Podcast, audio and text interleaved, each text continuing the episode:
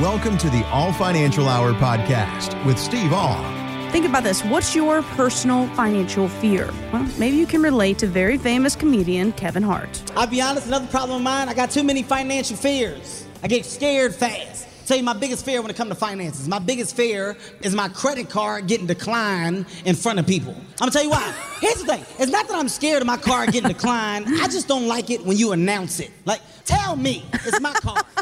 Don't tell the whole table. Tell me. I'll handle it. Oh, I love me some Kevin Hart. He's good stuff.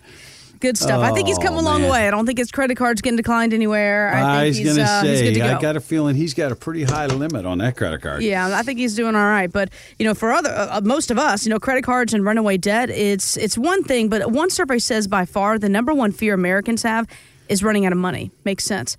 So how do you help eliminate these fears, Steve?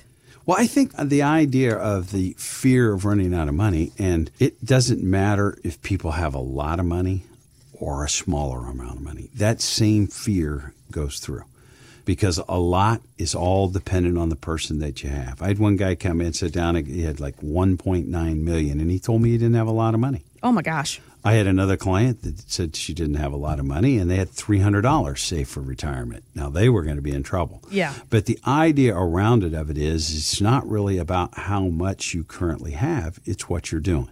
You know, Mark and Kathy came into the office and we went through the whole scenario. They were younger, but they said, could we retire young?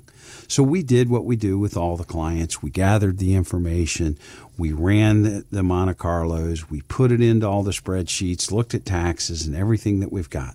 And they came into the office. And I looked at them and I said, I don't believe it would be a good idea for you guys to retire right now. I said, because you probably would have some difficulties in your mid 80s. There's a chance of that if markets aren't just rosy for the entire time. And I could see that, you know, they weren't real happy about that. You know, they were they were in their early 60s and wanted to get out. Mm-hmm. And th- so we went through the whole scenario around and why I thought that was to be a true statement. And I felt that I had lost somebody, you know, but I felt I had to tell him what I believed.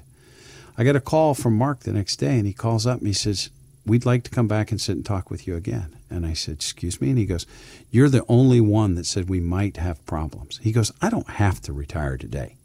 I just wanted to. Working two to three more years is not going to be a problem for me. Mm-hmm. So he comes back in and we sit down and we looked at the scenario. And so he did. He worked those couple more years. He's been retired for three to four years now. And he goes, I'm very glad that you went ahead and told me that you thought I might have a problem. He said, because I would have rather worked two to three years more now than had to change my lifestyle at 80 to 85. So thank you for being honest with us. You know, and they've been great clients, and it's always fun to watch the people once they retired. You'll probably walk through your retirement one time. We've assisted a lot of people with doing that. So if you've got that uncertainty, you know, have you saved enough for your retirement? And you want to find out how you're going to maintain your current lifestyle, give me a call now. Ask for our comprehensive retirement plan. Let us assist you in walking through your retirement. Inflation remained high and things are still more expensive. So people need more guaranteed income in retirement because, let's face it, bonds are not doing the job. That's where annuities can help fill in the need there. But many still hesitate, Steve. Talk to me about some of the reasons people are just, you know, anti annuity. Well, I mean, I- there's sometimes I'll, I'll say the word annuity, and I can watch a person across the table from me. It looks like they're growing horns. You know, they're just so mad. You know, and and I'll, and I'll finally I'll just stop when I see that. And I said, "What's wrong?" And they'll go, "I hate annuities." And I go, "Well, I hate some of them too. Which kind are you talking about?" And, and I get that deer in the headlight look, like, "What do you mean, which kind?" And I said, "There are a lot of different kinds of annuities out there, and there's some that I don't care for at all, also." they, they kind of look at me and says, You're kidding. I said, No. I said, There are different types. I said, Most people, when they hear the word annuity, they think of the single premium immediate annuity. I have handed a life insurance company my money, and if I die, they keep it. That is what we call annuitization, and that is a single premium immediate annuity. Now, most of them now have a 5, 10, 20 year certainty. So it's not like I hand the insurance company my money and two days later I pass away and they get to keep it all. That, that is a single premium immediate annuity, and I am trading my money for an income stream. So mm-hmm. that is one thing that we talk about. And then he goes, I don't like the high fees.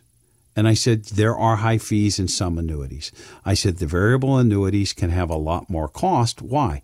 Because you're invested in what they call sub accounts, but they look a lot like mutual funds. And there are management fees inside of those mutual funds. So you do have some cost there. When you hear the word rider, you should think of expenses. What's this going to cost me? But in, in, in all fairness, the fixed indexed annuity world has gotten to have some some fixed index annuities that have a lot of cost in them too.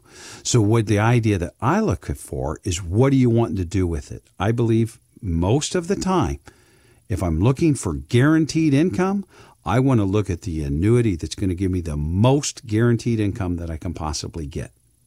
I'm not worried about the internal growth.